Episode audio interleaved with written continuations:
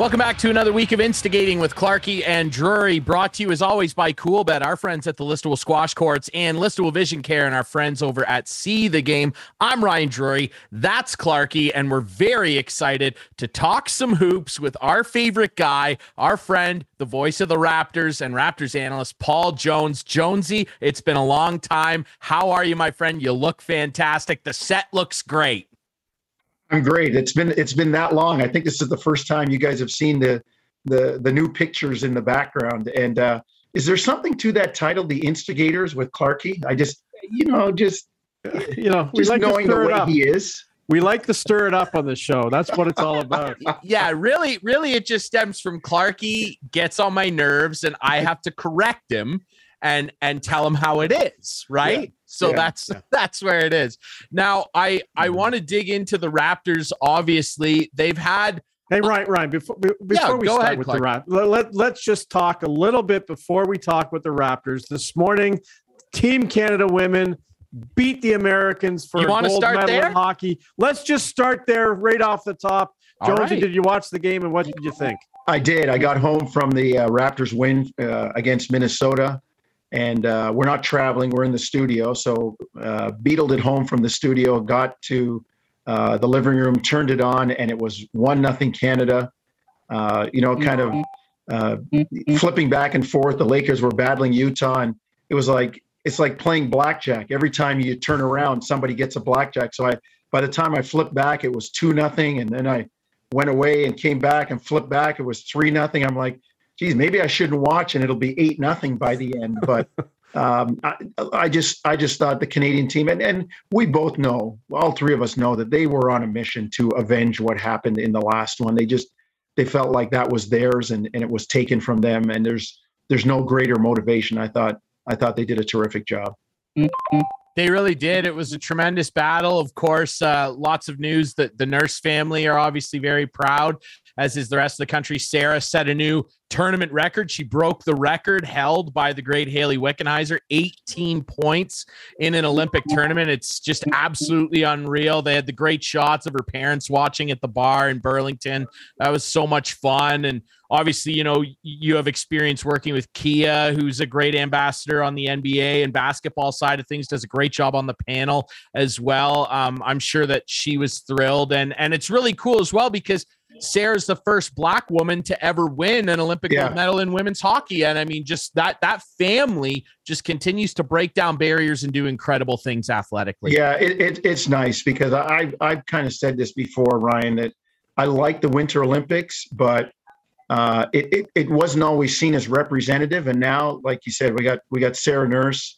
Uh, we got, and who would know that the you know the capital of world speed skating would be Ocala, Florida, uh, from somebody who never was on speed skates for you know picked it up six years ago and then wins a gold medal. So you know, as for the nurse family, they are man, they do it well. They're just they're just as you said, great ambassadors for for not just sports and for the games that they play, but for life uh, in terms of integrating, breaking down barriers, fitting in, being role models. Uh, you know, you can do this too, and uh, I, I do.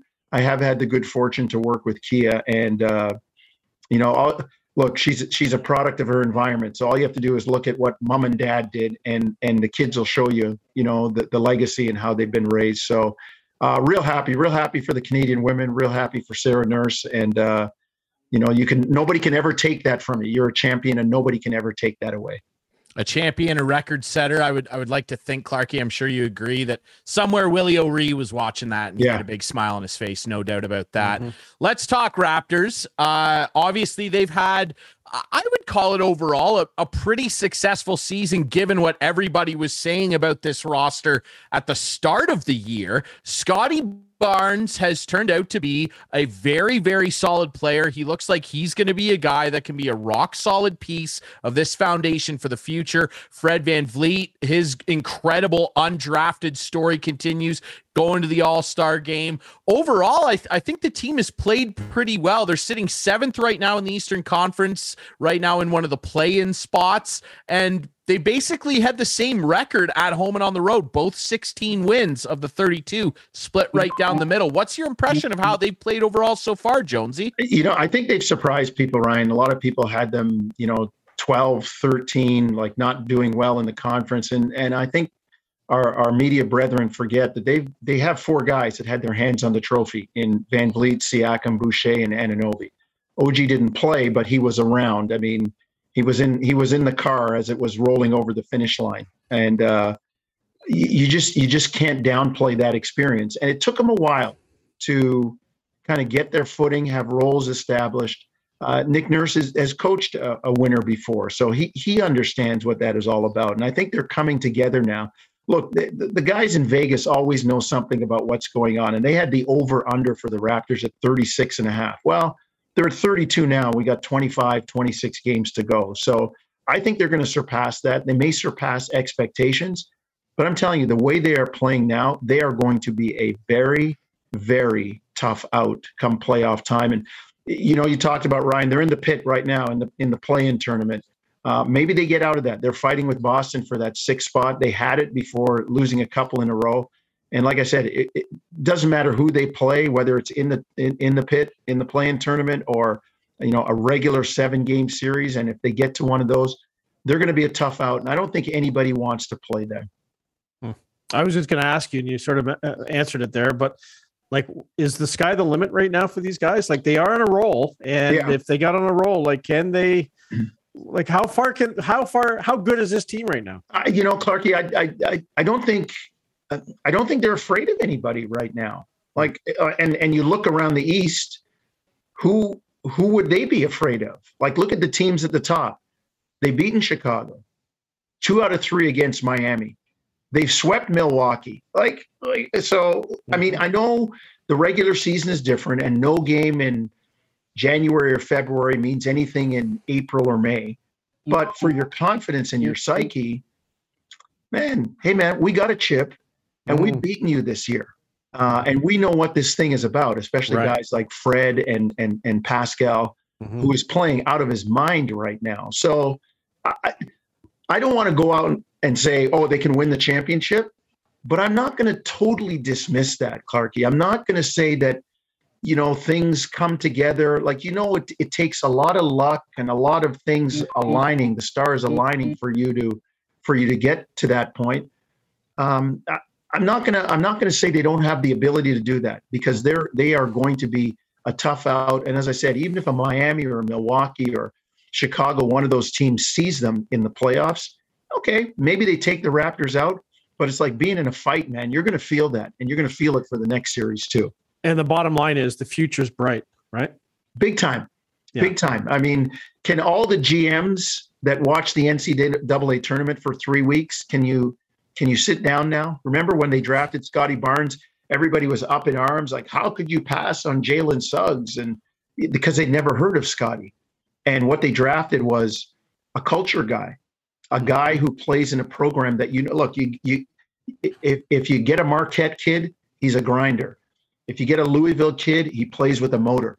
You get a Carolina kid, he's he's a he's a skill guy. You get a Florida State kid from Leonard Hamilton, you get a team first culture guy. And that's what Scotty Barnes is. And I'm not throwing shade at Jalen Suggs. He's a heck of a player. But people saw Gonzaga in the tournament and thought, oh, that's who they should draft. Clarky, you remember when in 96 uh, ryan i don't even know were you born then were you were you alive then i was five years old okay. i was around okay you were around remember when everybody wanted ed o'bannon yeah isiah thomas eddie, eddie. Yeah, yeah, and people yeah. were like what is this yeah. who turned out to be the rookie of the year? Who had a better yeah. Oh, yeah. career per se? Yeah. So all the people that wanted Jalen Suggs, and, and this, again, not to disparage him, Scotty Barnes was the better pick for the Raptors, and I he's going to be all rookie team, first team. Uh, he's probably number two or three, depending on where you put him now, because of what his team is doing over over uh, you know like a Cade Cunningham or somebody like that. He's right behind Evan Mobley, so uh, I think it was a great pick. And, and to your point, the future looks bright because of guys like him and the potential of, you know, Achiuwa and, and, and, you know, some of the, some of the young guys that they have on this team. Yeah, it's been really impressive. Scotty's just a great two way player. I, I don't, you know, I certainly don't think that maybe he's elite in any one area of the game, but he's just really solid across the board. He he does everything well, and the effort level is there every night, which is so so impressive from a young guy like that. And you mentioned Siakam. This guy's game was down in the dumps last year. Like people were saying, should the Raptors get rid of this guy? Like people were giving up on this guy and yeah. he has really bounced back nicely. What are you seeing from his game that's just maybe a little different in terms of approach, how he's getting success? What is it about what he's doing right now that's that's turned this around? Ryan, I think um, the carryover from the bubble. Like let's let's go back a bit. The night when Rudy Gobert shut down the NBA, we were the last team to play the Jazz before Adam Silver pulled the plug. And that night, after we played them and flew home, we got phone calls uh, two days later because I, I wanted to see how Utah played the next game against Oklahoma City after losing to Toronto. And that was the game that shut the NBA down. And we got phone calls, show up at the hospital the next morning to get tested. And that was a different time. We didn't know anything about COVID. Uh, the Raptors got back, went into the bubble. Uh, Pascal nah, played okay. And then the next year coming out of it, they're in Tampa. Everybody's displaced. Uh, he was adjusting to a new role, being the guy and you know people wanted it right away. And it, it's just taken him some time. And then this year he's coming off the shoulder surgery. All these guys had training camp. He never had that. Uh, you, you know he got on a moving train. But now that he's got his footing this is the guy that they expected. And what do you know? The patience it's taken some time. It's taken him a couple years. So he is he is going to be one of the focal points of the offense. And and you know, as you as you talked about with Scotty Barnes, he doesn't do anything elite yet, Ryan. Because I think as he develops, he's got a little bit of Magic Johnson in him with his passing and his playmaking, uh, being able to play inside with his size. He's got a little bit of Scottie Pippen, as one NBA coach told me, uh, with his with his defense and his ability to guard every position. So I, I agree with you, Ryan. Not elite yet, but I mean, this kid is he's he's coming on. So between him and Pascal and Nick Nurse will throw a lineup out there that is Anunoby, Barnes, Siakam, uh, Achiuwa, and Boucher, or Birch, or Banton, and you got five guys out there between six eight and six nine, and and and how do you guard that? And by the way, they can guard anyone that you have. You can't switch and get an advantage on them. So um, yeah, but but to your point, Ryan Pascal has definitely become one of the leaders of this team, and he's playing so conf- so well and so confidently right now. He certainly is. And I, I want to ask you a little bit about uh, the trade deadline, just in terms of the Raptors. We'll start there, but then some NBA storylines in general, because, man, there's a lot going on on the hard yeah, court. Yeah. Um, let's start with the Raptors. I mean, they make a deal where they acquire Thaddeus Young. Goran Dragic is gone, a guy that really didn't want to be there. And I think they did pretty well. I mean, a pretty tidy return, in my opinion, for a guy that vocally said, I don't really want to be in Toronto. They flip him over to San Antonio, get a pretty good, solid young piece back. What are your opinions on what they did at the deadline? Well, Thaddeus Young is a veteran. Um, he's been on good teams before, and he's going to help the youngsters. Uh, he's going to give the bench some help. The bench, Nick hasn't used them much. I don't know if he hasn't trusted them much, but I mean, he's he's riding his horses, and people are like, "Oh, the minutes police are out. Oh, you know, he's going to wear." Hey, man, when you get to the playoffs, your best players play, and right now, this is kind of prep for that, where these guys are learning to play together. Raptors number two in the NBA in most games, three points or less with a minute to go, either be ahead or, ahead or behind. Fourth most wins with 12. So they're learning how to play in close games because that's where you make your money in the playoffs. And and a guy like Thad Young is going to help out in that area, no question about it. And and um, I, I just think it, it it speaks to the front office, Masai Ujiri, Bobby Webster, Dan Tolzman, doing their homework and finding a guy who will help them out. I was just going to mention the the front office, and it just seems like there's that stability that is an amazing thing when you have that stability at the top with Masai and Bobby and Nick Nurse. And it just, to me, it just oozes confidence. And I think that really goes right down to the team. Clarky, we have this word that in sports that we have a, sometimes have a hard time defining, right? A, a culture, right? Mm-hmm. And yep. and and and so you think about it, like, and I've thought about this a long time and come up with this. What is culture? Like like the the the, the you know the the Yankees have a culture, right? The the the Red Sox have a culture. Uh, you know the the like you think of the great teams of, of the, the Leafs had a culture back in the '60s. It was and what is that? And to me, that's a way of doing things with positive expectations attached. Mm-hmm. And and to your point, Clarky, about about Masai, Bobby, Nick, they've established a culture. Mm-hmm. This is how we do things, and this is what we expect. And they look for the right guys and bring them in. And man, these guys play together. They play for one another. And that's the stability. I mean, it doesn't matter where they're drafting. I mean, anybody, any any any fool can pick a top five. I mean, it's it's right there for you. But when you find uh, and guys that they've turned, they, they draft them, develop them, and then turn them into assets that other people want. When you find Delon Wright at 20, uh, Pascal Siakam at 27, Norm Powell traded as a second round pick. They traded for him.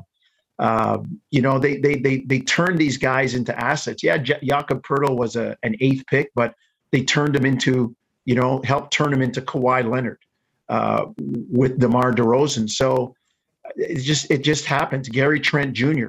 Nobody saw him doing what because he didn't do this in Portland, but look at what he's doing now. Mm-hmm. Fred VanVleet, undrafted. I, I saw mm-hmm. the guy at Summer League. I'm like, and he had a good college career. Wonder why nobody picked him up. Well, everybody had a chance at him, and look what he's doing now. He's an all star. So the the stability at the top, Chris, is is important, and I, I think it's showing through if you're the Raptors. It certainly is. I, I, wish some other sports franchises maybe take note of what they're doing because they quite clearly have established something very positive there and ownership's yeah. behind it, and they kind of stay out of their way. And you know, Masai and Bobby and th- that group there, they've earned that. Let's talk about some other cultures that, around the league that are not really falling into that category. And I want to start with James Harden, the oh, culture oh of James Harden. What is the deal with this guy, Jonesy? Because, like in Houston, he establishes himself as this unbelievable offensive force, a guy that can kind of do everything himself. He can literally take a game over. He bounced around. Now he's in Brooklyn doesn't like it. I want to leave. He ends up in Philly where allegedly he wanted to be the whole time. But also, you know, you see this guy play or barely play and the effort level there. And I'm starting to get like Pablo Sandoval vibes with this guy. Like he looks like he's eating himself out of the league. Like wow. too many wings. What is this guy doing? What is the deal with James Harden? I would hope that for him, uh, this is a stop because Daryl Morey wanted him. Daryl Morey believes in him, and I would hope that would jumpstart him uh, to get into into shape. He, he may not be able to come back to that that slim fit guy that we know, Ryan. He, this this might be the new James Harden and the way he plays, and if if he can make threes, uh, distribute the ball, and play alongside Joel Embiid, they probably don't care what he looks like. But um, maybe he won't talk his way out of this team or kind of put a dent in what's going on with the team because he did that in Houston, he did it in Brooklyn, and hopefully for Philadelphia, he's not going to do that there. Um, but it makes them better. It makes them better. Um, I, am excited to see what happens when Brooklyn plays uh, Philadelphia. Uh, you know what it's like when Ben Simmons goes back to Philadelphia. Uh, what all of this is going to be like when when the when the two teams meet one another. But as to James Harden, I mean, he's just got to get he's just got to get healthy right now, and and and uh, you know uh, you know get out there and, and play for the Philadelphia 76ers. Yeah, it'll be interesting. And yeah, you're right, Ben Simmons. That'll be uh, an interesting storyline. We're talking about a guy that definitely wasn't popular on his exit from the city. And when he returns there, I mean, we're talking about a fan base that threw batteries at Santa Claus. So yep. uh, I don't know what Ben can expect. Let's talk quickly. I got two more situations I want to throw your way. Uh, Zion Williamson, same deal. Yeah. What is up with this kid? Like, unbelievable. Like, probably the most hyped prospect that I heard about since LeBron. Like, this guy came in with sky high expectations, and it just is not falling into place. He's injured. And you know, Sam Mitchell used to have uh, Sam Mitchell used to have a a uh, a phrase: "You can't make the club sitting in the tub." and, and and that's unfortunately for Zion Williamson. He's been injured, and you know we the Raptors had the Pelicans a week uh, last Monday, and I was talking to some of their people down there who said, you know that Zion and Jonas Valanciunas have never been on the court together, not even a practice. And he is a great talent, but he's got to stay healthy. And you look at the guys drafted behind him and how they're excelling. Ja Morant, Canadian RJ Barrett. Like some of these guys are they're healthy and they're out there doing their best to help their clubs. And unfortunately for Zion, he's he's hurt. And that's I mean that's that's the the shame about it, Ryan, that he can't get out there and play because I, I think the kid's a heck of a talent. Uh, he can be a game changing. He's he's he's special in that sense, but he can't do it from the bench. And he's got to get healthy and and get back into the lineup. I again, I don't know if we see him play this year. Yeah, it's it is a shame. You're right. I really hope things turn around for him, and and they need it to down there. That's for sure. Final one before I toss over to Clarky here. What the hell is wrong with the LA Lakers? Like they they come off, they win a title. Everybody loves LeBron. Russ comes over. I mean, Anthony Davis does not look he looks like a shadow of himself right now. What the hell is wrong with the LA Lakers? Well, that's that's part of it. Anthony Davis is I always said this. I mean, he stayed healthy during their championship run in the bubble. And by the way, LeBron, it was not the hardest championship ever. It was probably in my eyes easier because you went to the same gym every day. There was no crowd.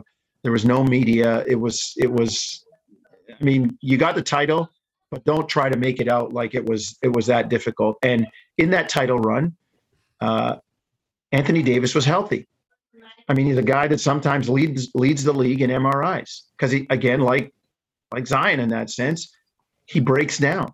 And when he's healthy he's a heck of a talent. And then i think the lakers were guilty of trying to, and we all do it. I mean, if Tiger Woods can win four straight majors and say, no, I got to change my swing and fix it. And when you say, what, what are you doing? Uh, the Lakers were guilty of uh, trying to make the car better than it was. They won a championship. Uh, they had a tough time last year in the play in, but instead of getting uh, role players to support LeBron and make the car more efficient by getting better tires and and and uh, you know like getting better headlights, you know, they went for a nice interior. and they, you know, they they picked up Russell Westbrook when they let go of people like Caruso, uh, you know, Kuzma, Kentavious Caldwell Pope. They could have picked up Buddy Hield. They said no. Like they they they I think they outsmarted themselves. And now Frank Vogel, they're trying to pin the blame on Frank Vogel, which he doesn't rebound. He's not turning the ball over. He's the one that does. He's not the one that's not playing defense. So the Lakers, to me, Ryan, right now, and I'll say this: the qualifier, they're still very dangerous, but right now they don't fit.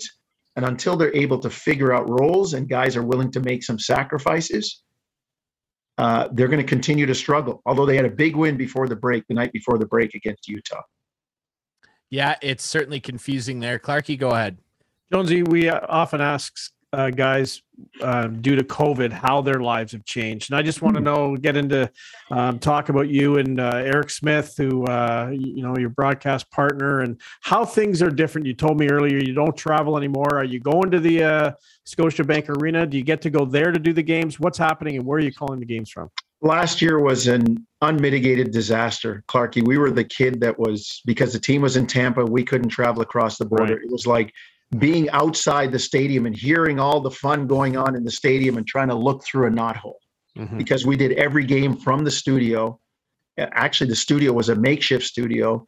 They had the t. They took the Raptors practice court. They put the TV set at one end for pre, post, and halftime. At the other end, they had the TV game set with Matt and Jack or Matt and Leo.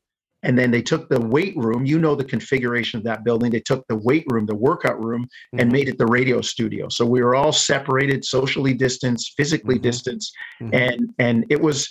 We did 72 games that way. It was tough. And then this year started, and we got to go. We get to go to the arena for the games, for the home games, but the road games we still do in a studio. Uh, right. Uh, whether for me, whether it be at 1050 Studios or the Fan Studios. Mm-hmm. So we don't we don't establish that relationship with the players. I mean, guys walk by us in the bowels of Scotiabank Arena where they would normally say, "Hey, what's going on?" Because we see them on the plane or a, yeah. a, hotel lobby in Atlanta or Detroit or Chicago. They don't know us, and it that part of it is hard. Mm-hmm. And and I don't have to tell you guys how hard it is to call a game off a monitor because you watch different things when you're watching the game. You're watching stuff off the ball, you're watching stuff behind the ball. A guy goes down with an injury, and you look this way while the play is going that way to just give a brief description and then catch up to the play. Well, when the camera cuts away, you don't know what's going on with that guy. Yeah. yeah. So that part of it from a broadcast sense, Clarky, is really, really difficult. I'm hoping we can kind of get back to normal a little yeah. bit and get back out on the road, but I hope so. Uh, it's had a huge impact.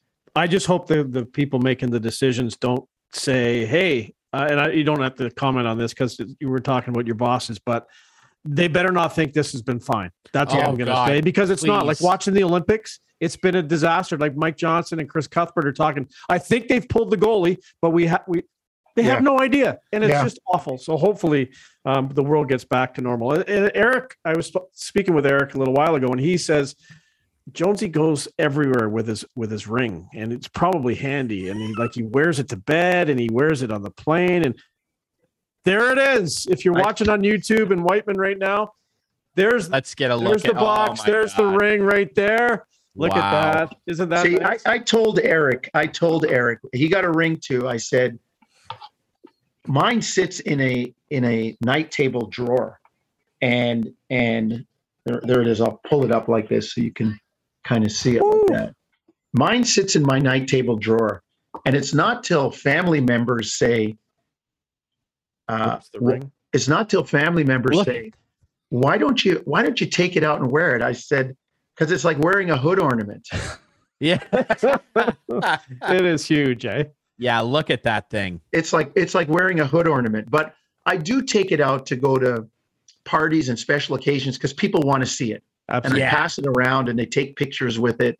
And it's it's it's kind of cool to have one. Mm-hmm. Um, and and and and I said to Eric, yeah, start. I, I wouldn't say I travel with it, but I know that the day he had his day with the trophy, the day I uh, the 24 hours I had with the trophy, I tried to make sure that as many people that I knew on my basketball journey, mm. dating all the way back to high school, university, uh, people I coached, uh, people that that asked about the team that were part of my life, my accountant, my you know my my former university coach, my my buddies at the golf course. Like I tried to get the trophy where they would get a picture with it. So mm. in 24 hours, I had it at five golf courses, and it was just called, "Hey, I'm going to be at uh, I'm nice. going to be at Angus Glen from 10:30 to 11:30 with it, and guys would show up and girls would show up with their Raptor jerseys, and it was sitting on a table, and they take a picture, and then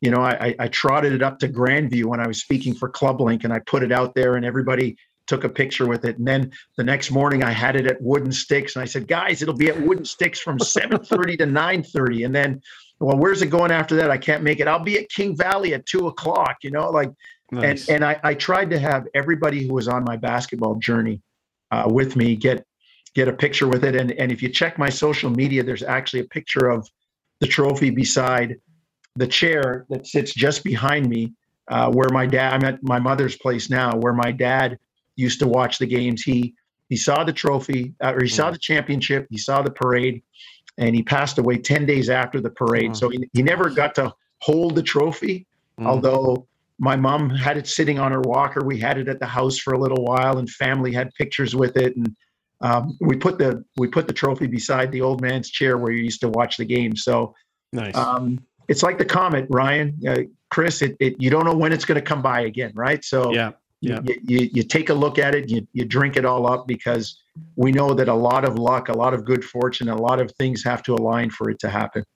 Yes, I've been waiting for yeah. a long time for another Toronto team to win. You don't have to tell me that. Uh, 1967, I was in grade Thanks. school. Clarky, I don't know where you yeah. were. I was one. So I was around. I was yeah, in grade school. I don't remember involved. it though. Well, I'm not surprised to hear any of that because Jonesy, you're one of the best guys in the NBA. Uh, you know, I don't think anybody has a bad word to say about you. So maybe when we can get together when this whole thing is over, uh, maybe it. maybe the ring will be present and then we can get a look at what a real championship ring looks like up close. Jonesy, you're the best. You're our guy when we want to talk hoops. We're so glad that you're doing well hopefully they can get you guys back out on the road at some point soon, maybe next season. But man, thank you so much for your time. We know you're a super busy guy. We appreciate it, my friend. My pleasure to be on with you guys. Keep up the great work, and uh, I'm just I'm always at the end of the phone line or a text line. You guys know that. Absolutely, buddy. We appreciate it. All right, we'll take a quick break here on Instigating. When we come back, Sean Cottrell of Team Cottrell will join us to talk about curling in the Olympics and some of the ups and downs of the Canadian players over there in Beijing. Coming up next here on Instigating.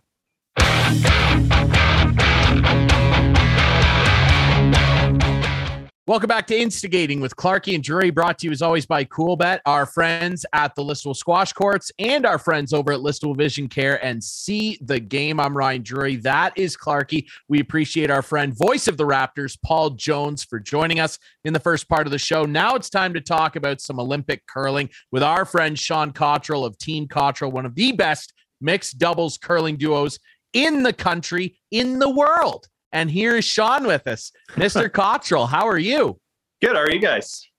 We're doing well, man. Uh, I guess a little better than the Canadian curlers at the Olympics. Now, Brad Gushue is going to play for a bronze medal. Um, unfortunately, uh, Team Jones out on the women's side. Uh, she had a really tough start, and we'll get to that. But just overall on on Brad Gushue's side of the rink, what's been your impression of how that's gone for him? They'll they'll play the Americans tomorrow. We're recording this on Thursday the 17th. Just your impressions of how his tournament's gone so far.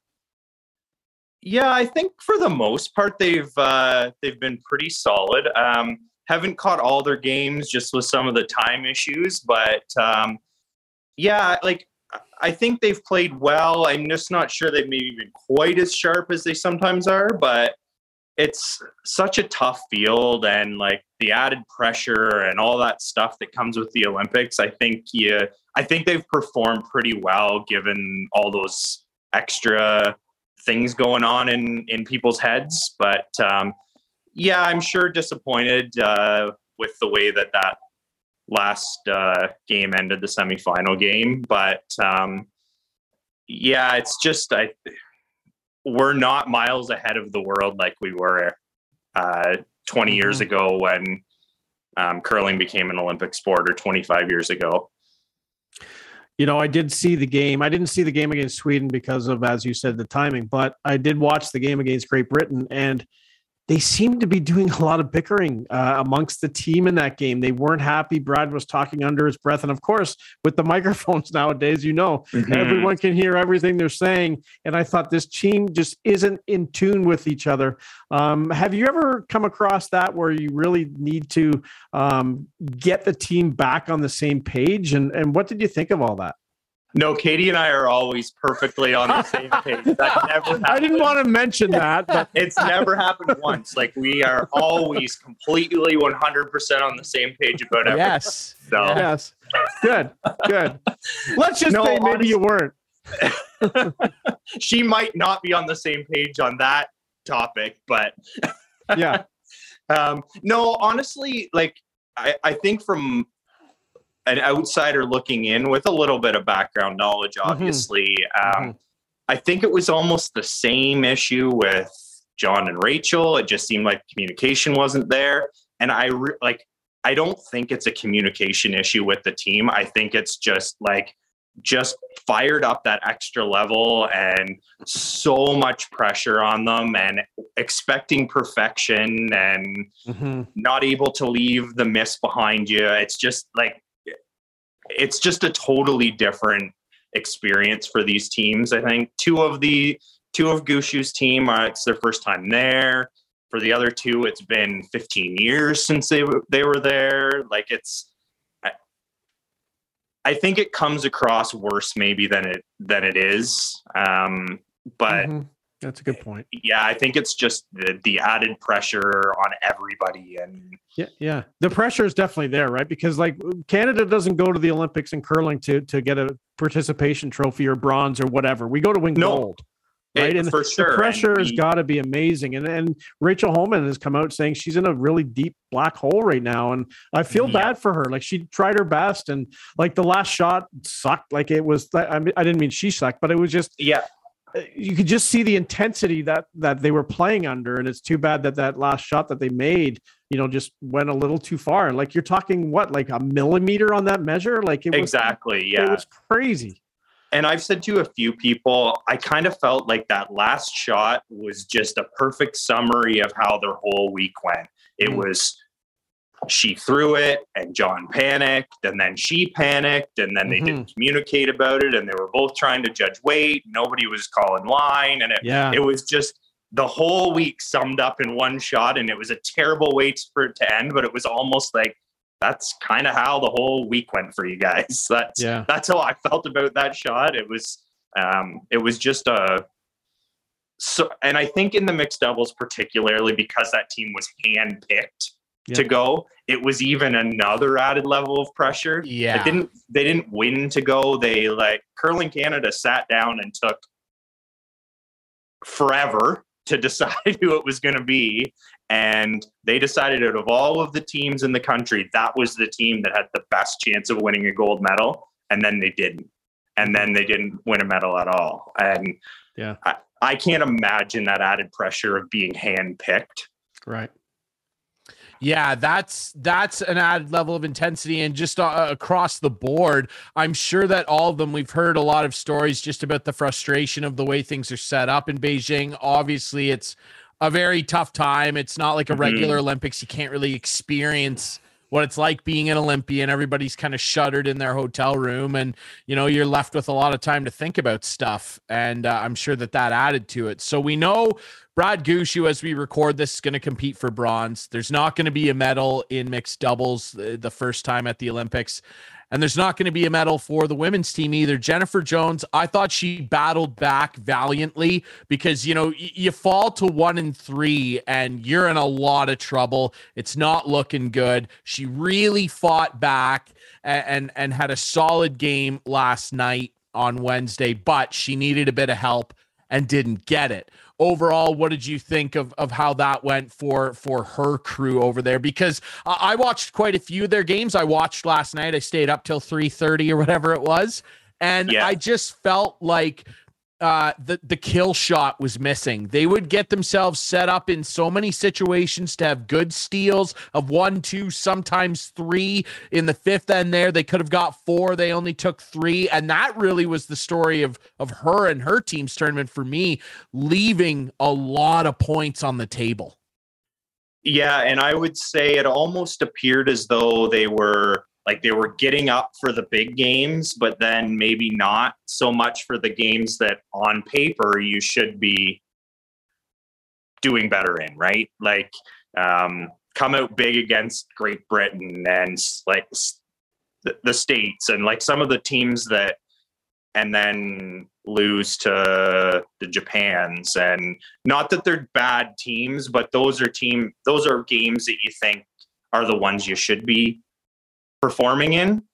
And honestly, it was yeah, it came down to tiebreaker on draw to the button for Hammer at the start of the game. think what do you think of that like to me that like i don't it just seems ridiculous to me but you gotta hit the shot i guess yeah, it's become such a huge part. Um, the joke or the the feeling on the tour, and it's it's huge in mixed doubles. Like it's oh yeah it, it's like another game. Like Mhm. winning, being the best on your draw to the buttons is almost as good as another win. So teams are like practicing their draw to pregame draw to the button. Uh, there was a time we'd go out for our practice before a game, it's whatever, a five minute Mm-hmm. practice, and you'd be practicing all the shots and trying to figure out the rocks and trying to figure out what every spot in the ice does. Now we go out and we throw nothing but the draw to the button Right. Because yeah, it's well, this is a perfect example. It cost them a spot in the playoffs at the Yeah. Olympic because their draw to the button was terrible. Yeah. Makes no sense. Yeah, I'm not sure. I mean, love I get it. I get it. But and and from what I gather, she was like dead last. Is that right? Like she was not close. I don't- up until the last two draws, I don't think she had a hammer in a game. So I didn't see the actual numbers, but she lost. No, I just meant in that draw to the button. I yeah, think. no, but that's what I Yeah. like. Sh- If she didn't have hammer, she was she lost the draw to the button before Oh, each I of those first I seven see. games, Oh, right? I see. So okay, she, okay, okay. I'm assuming she was near the bottom. Yeah, yeah, yeah. yeah. Well, I mean, maybe in 2026 they can send you and Katie to go and not handpick the team. I don't know. I would love to see that. Obviously, I I would love it too. of course, I that would be fantastic. Uh, you can bring us along. We'll live call your. Game I've been working on my game only. too, Drury. Just so you know. Uh, Perfect. yeah. So we're gonna we're gonna let the the professionals handle this. Uh, yeah, yeah. I uh, yeah. What are you? We have a tell me challenge. that you We- can no, we have my a car. challenge. Like I I think we have a challenge, don't we, Sean? Didn't we want to get a challenge with Drury going? I think we should. Yeah. That Yeah. will, yeah, we can absolutely When- still do the- that. But if we, for some reason, like you once miraculously did, when I think Sean and Katie were probably sick or something, What are you beat talking them about? in a game. oh yes, them in a right. Sorry, I That totally doesn't forgot about that. That doesn't mean, oh, you forgot. That doesn't mean that I should no, go to. no, the no, no. Olympics. No, I'm not. Ta- I'm not bringing you to the Olympics. We're not Don't worry about sending you. You're not No, no. going. Period. Hold on, hold on. when is the Wingham uh, Club open until? Uh, they're actually leaving the ice in uh, till the end of April. Oh, plenty of. Well, time. then, when I get back from the Dominican, we're coming. Yeah, no let's practicing while you're down there. No, I won't practice when we're down there. Don't worry. Okay. Um, but let's set that up, okay? Sean, I'm going to leave that for you to set up, and Ryan and I will be there, and maybe producer Adam can come with a camera and shoot some stuff. Perfect. I, I'm I'm into it, Clarky. As you know, we're gonna have to work around my hockey schedule because That's fine. we'll work around it. Well, we'll work around the schedule. All right, we'll do that. Yeah. I I want to ask you as well, Sean. Um, th- this might be a little bit of a, an extreme statement, but you mentioned how Canada is not light years ahead of Mhm. everybody else like we were 20, 25 years ago. And you see the performance at this Olympics, and I know it's very different in the pressure and and just the aggravation, I'll call it, of the situation that the world of sport is in with Beijing and everything. Is we saw this in 98 with hockey, and they had to have like a summit. Hockey Canada had a Mhm. summit. Do you think something is required like that with curling Canada? Because, you know, this is Clarky, you said it. We do not send curling teams to any competition to come second, third, fourth, fifth, whatever. We go to be first, and we're not first by a mile. So is Mhm. that something that you would entertain?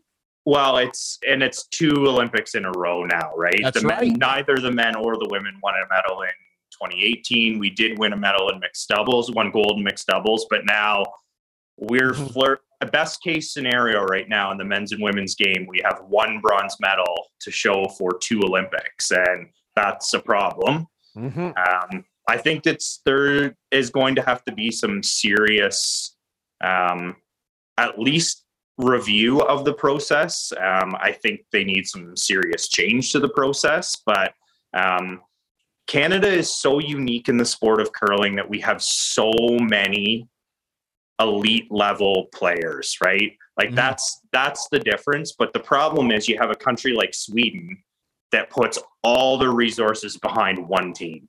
Mm-hmm. Yeah. We have Canada that puts the resources behind 10 teams. And it's great that we have the depth, Mhm. but it's not allowing that one team to step up to compete against the Swedens and the Great Britons of the world that are full-time curlers and getting all the resources from their associations. What What do you think of a super team?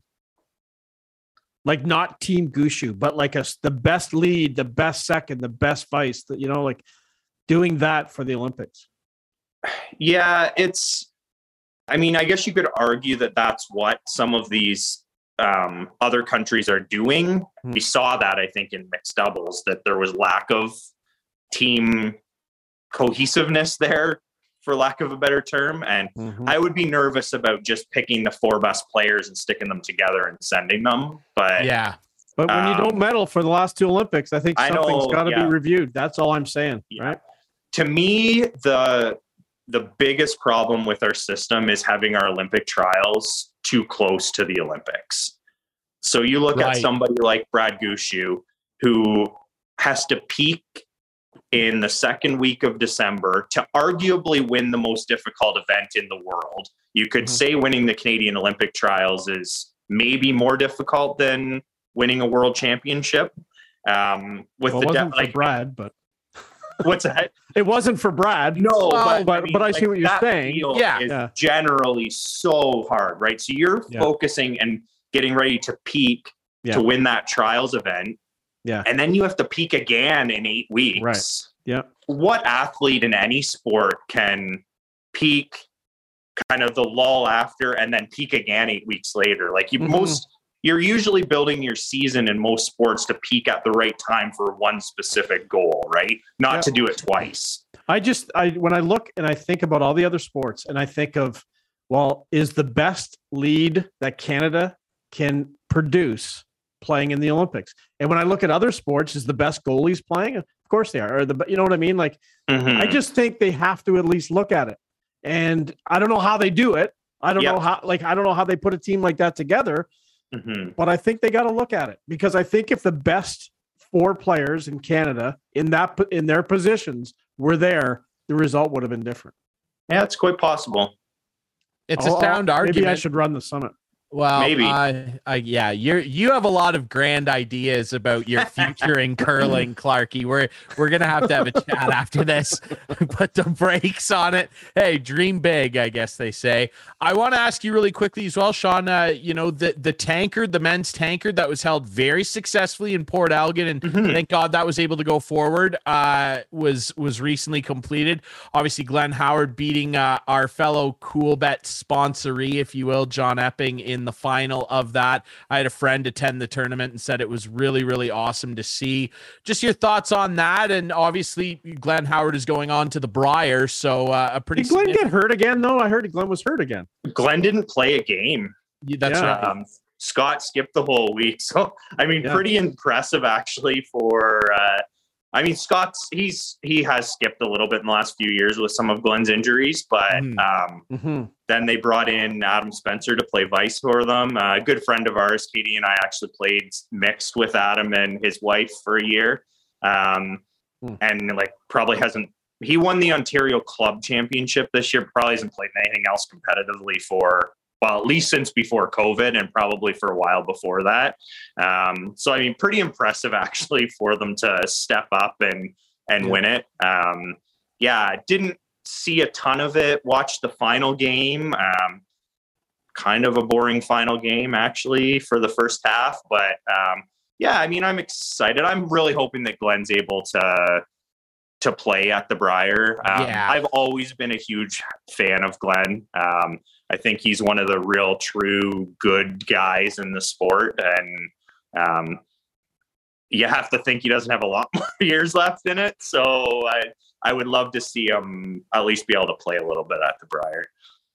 I think everybody feels the same way. Yeah, I've never heard a bad word about him, and he, he's produced a lot of great results and a lot of great entertainment for Canadian curling fans. Uh, and best of luck to him, and congrats on winning the tankard. And For sure. our our buddy App, we were we were hoping for something better for for him, but obviously, uh, you know, you, you can't win them all. But uh, Sean, we really appreciate your insight. You're our go-to guy when it comes to curling. So yeah, let's set this up. We'll we'll get this curling date going, and so Clarky can stop bothering Hey, me about and, it. and not only that, you have a squash challenge too. So you better get going, Ryan. Like we have a squash uh, challenge guy. out, and now we have a curling challenge out. So I don't know what people are challenging me for. Like I'm like an athlete. we ju- we're just challenging you to get out there and get physical. Uh huh. Yeah, I'm a busy guy. You know, I'm I'm a really busy guy. Okay. Yeah, yeah. Okay. So I, I, we'll figure I, out a day. We'll Sean will figure- figure it out. He's got Yeah, he's got a You've probably there. curled this year about as much as I have. So sure. Yeah. That's yeah. That, that you, makes we, sense. I can tell you, we've both curled the same amount. That's for sure. Yeah, well, uh, Sean and Katie haven't been on the ice a whole lot either, so it's been Well, a tough year. we will we will change that in a couple weeks. I think. Perfect. We'll- Yeah, we we'll actually get have big set. event in Wingham this weekend that we're super excited about. So So, what is it? um, our Ontario Mixed Doubles Tour Championship in Wingham this year. So Amazing. provincials are canceled, nationals are canceled, but we're we get to play our tour championship, so we're excited about that. Folks, Nice. uh, are people allowed to come watch? Yeah. Yeah. Oh, people th- viewing this People. on on Wightman When and when when when is there. it? Tell us Uh, about it. starts tomorrow uh, Friday? evening and all day through Saturday and Sunday. So unbelievable. Plenty of Yeah. time for people to see. Are you this playing? and Hear this? we are. Okay. When when are your games? Uh, we play at four tomorrow and then at eleven and four thirty on Saturday. So four on Friday. Yeah, and Okay. then yeah, eleven and four on Saturday. Well, good luck. Yeah, thanks. Absolutely, my friend. Yes, best of luck to you. Thanks for doing this again, and we really appreciate it, man. Thanks a lot, guys. All right, everybody, that is it for instigating this week. Uh, you can find us on YouTube Friday nights when we debut there. But remember, we are on Wightman. That is Channel 6, debuting every Friday night at 8, Sunday nights at 9. We're on all the best podcast apps, including Apple and Spotify. You can follow us on social media at Instigating Pod, and we are brought to you, as always, by our friends at Coolbet, the Listowel Squash Courts, and Listowel Vision Care, and see the game. I'm Drury. That's Clarky. This has been another great week of instigating with Clarky and Drury. We'll see you next week.